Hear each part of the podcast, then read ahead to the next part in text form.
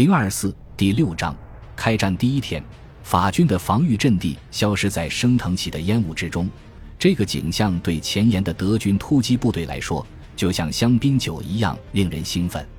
过去几周窝在地下突击坑道里的日子，让他们的士气像手中的枪支一样饱受锈蚀。但是现在，所有的苦难、疲惫和憋屈都早已变成了兴奋和乐观。这天下午。第八岁发枪团一名黑森士兵在给妈妈的最后一封信中写道：“将要到来的战斗会是全世界闻所未闻的。”从法军前线上空返航的德军侦察机飞行员绘声绘色地描述了他们亲眼看见的可怕的破坏景象。其中一名飞行员告诉长官说：“妥了，我们肯定畅通无阻，那儿再也没有什么活物了。”在突击坑道里。德军士兵正做着最后的准备工作，士兵们把头盔上的尖顶拧下来，以防缠挂在法军阵地茂密森林的枝杈上；又戴上了白臂章，好识别敌我。军官把帽檐向后反戴，以免被法军狙击手认出自己是军官。德军没有忽略任何一个细节，每名官兵都带着对面法军防御工事的大比例尺略图。还有很多没带武器的机枪手准备随同突击队一起冲锋，以便一脚或法军阵地上遗弃的机枪就能马上将其利用起来。下午三点，德军加快了炮击节奏。四十分钟后，炮击达到最高潮，步兵连长们开始看手表。下午四点，德军全线响起“冲啊”的喊杀声，一道灰线沿着整个战线漫涌而出，向前席卷。左翼勃兰登堡时的一个团在冲锋的时候唱起了战歌，荣耀普鲁士。不到五个月之后，英军步兵在索姆河发起的冲锋，队形密集得像是在自杀。德军侦察部队与此完全不同，他们成小群，娴熟地利用地形掩护。根据第五集团军的战前命令，进攻第一天的步兵行动仅限于火力侦察，这无疑是受了谨慎的法金汉的影响。他不想让战斗进行得太快，这些德军侦察部队就像牙医的探针一样，他们的任务是找出法军前线在德军炮击之下损失最严重的地段。德军的全力进攻将在二十二日开始，以扩大这些突破口。德军三个军里的两个都严守归城，而莫伯日的征服者。身经百战的冯茨维尔将军却充分利用了德军中赋予下级指挥官的充分自主权，擅自决定让第一波突击队主力在侦察部队身后跟进。冯茨维尔第七后备军里那些威斯特伐利亚小伙子的面前，是形状不规则的欧盟森林。他在考雷森林左翼稍微突前的位置上，掩护着后者的侧翼。这里被德军炮火打得很惨。大多数守军在后半个下午都疲惫地躺倒了，剩下的人显现出呆滞和淡震症的状态。突然，森林西侧一条战壕里的一名士兵抬头看见一条野战灰的伞兵线出现在面前不到一百码的地方。法军拉响了战斗警报，很快组织起火力阻挡住德军的进击。但在靠近考雷森林的另一侧，法军一百六十五团面临着险恶的局势。这里有很多堑壕都被德军炮火夷平了，法军士兵的步枪枪管填满了灰土，没法发射。城墙的手榴弹和子弹被埋在瓦砾堆下面。有两个排驻守一段大约半英里宽的地段，战士们被挖出被埋在地下的战友早已疲惫不堪。他们发现德军先锋侦察兵的时候，敌军已经从无人看守的地段渗透进法军防线，离他们不到十码了。有两处哨位几乎未加抵抗就被占领，结果欧盟森林里的整条第一道防线很快就被攻破。早就蓄势待发的德军机枪手迅速冲上来，操起缴获的法军机枪。手持乙炔喷枪的士兵开始切割法军剩下的铁丝网。夜幕降临时，德军在法军的防御体系上获得了第一个重要的立足点。防守欧盟森林的营长德拉普拉斯上尉焦急地向旅长沃莱上校传信询问：“我该怎么办？”在威斯特伐利亚士兵占领欧盟森林的第一道堑壕的时候，考雷森林里的守军正惊恐万状地审视着周围。当炮击第二次停歇时，幸存的法军士兵从藏身的洞里探出身来，透过渐渐落下的尘土看着周围。树林里的景象非常可怕，一切都变了样，就好像每一寸土地都被巨人的铁锤反复砸过一样。原来挺拔漂亮的橡树和白桦树，大多都已变成几英尺高的木头橛子，就像《格列佛游记》里巨人国的石笋一样。少数几个还能横在空中的枝杈上，挂着炮击以后那些常见的恐怖遗留：撕碎的军装，辨认不出来的残肢碎块，有时仅仅是一段肠子，那是人体被炮弹直接命中的结果。在这么系统的反复炮击之下。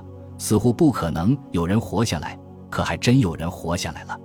就像被淘气的小孩子用脚踩了又踩的沙土里的蚂蚁窝，总有士兵再被掩埋，再次被掩埋之后，还能奇迹般的挣扎着爬到地面上。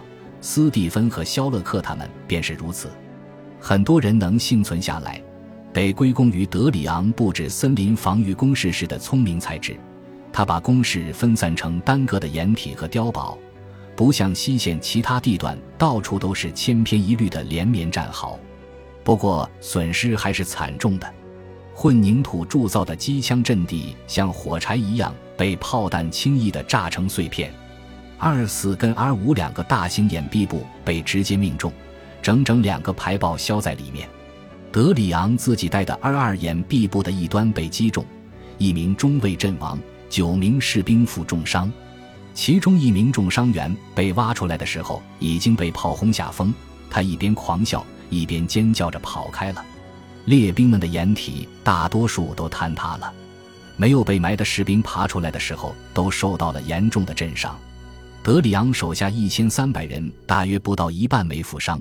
有名下士估计说，五名士兵当中有两名被活埋在工事里，两名受了不同程度的伤，只有一名还活着待命。在德军炮兵延伸射击三分钟后，一名列兵跑来喊着向德里昂报告说：“德国老伤来了。”中校亲自抓起一支步枪跑出指挥所，集合被打得七零八落的士兵。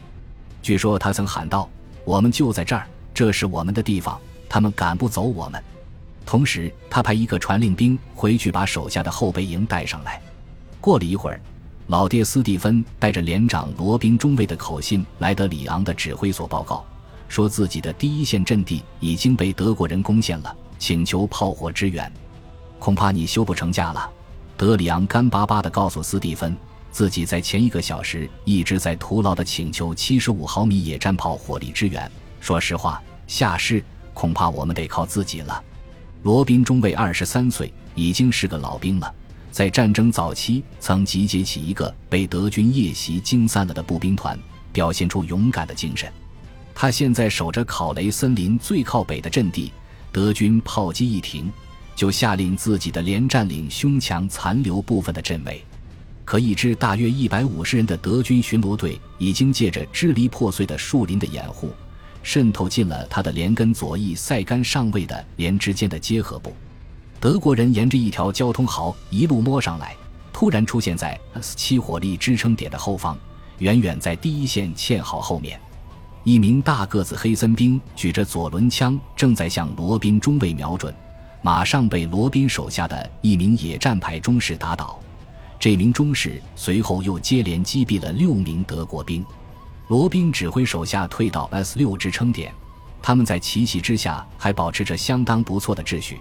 在这儿用手榴弹和刺刀跟德国人展开了激烈的肉搏战。罗宾自己脚上因手榴弹的一块弹片而受伤。在前方，法军总算挡住了进攻的德国人，可是德军侦察部队再次包抄了法国人的两翼。夜幕降临时，罗宾的人被迫再次撤到下一道支撑防线。这个连只剩下不到八十人。罗宾左翼的形势更加危急。塞甘上尉那个连的右翼有两挺机枪把守，一挺由莱热中士指挥，另外一挺则由波特夏士指挥。波特夏是那个战斗组有五名非常不团结的老兵，跟头争论谁应该负责将他们阵地上灌满的水舀出。正当他们处于气头上的时候，不到五十码外的地方出现了大约二百名德国兵，列兵们来不及让机枪就位并开火。于是就撤到了后备防线上的 S 九碉堡，而且居然奇迹般的没被德国人发现。S 九碉堡由军事长丹道夫手下的一个排把守，而丹道夫本人则已经被炮击吓坏了。正当波特下士等六个人满脸警觉地进入碉堡时，对面就出现了一小群带着白臂章的士兵。丹道夫一开始以为那是法国的担架手，便让自己的士兵别开枪。然后他突然醒悟，那些人是德国人，吓得不知所措，只能命令后退。于是整个排迅速沿着一条交通壕撤退了。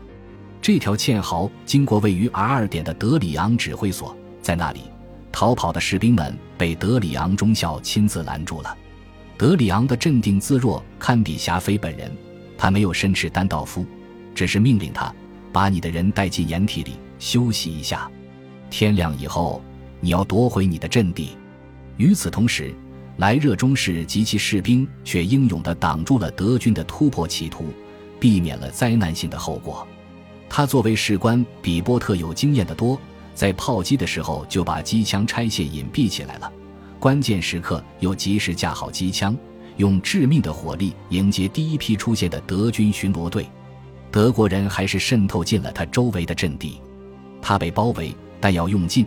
只能砸毁机枪，并用手榴弹和敌军继续战斗。最终，他们全班十二个人几乎只剩下莱热自己还活着，身受重伤昏过去了。本集播放完毕，感谢您的收听，喜欢请订阅加关注，主页有更多精彩内容。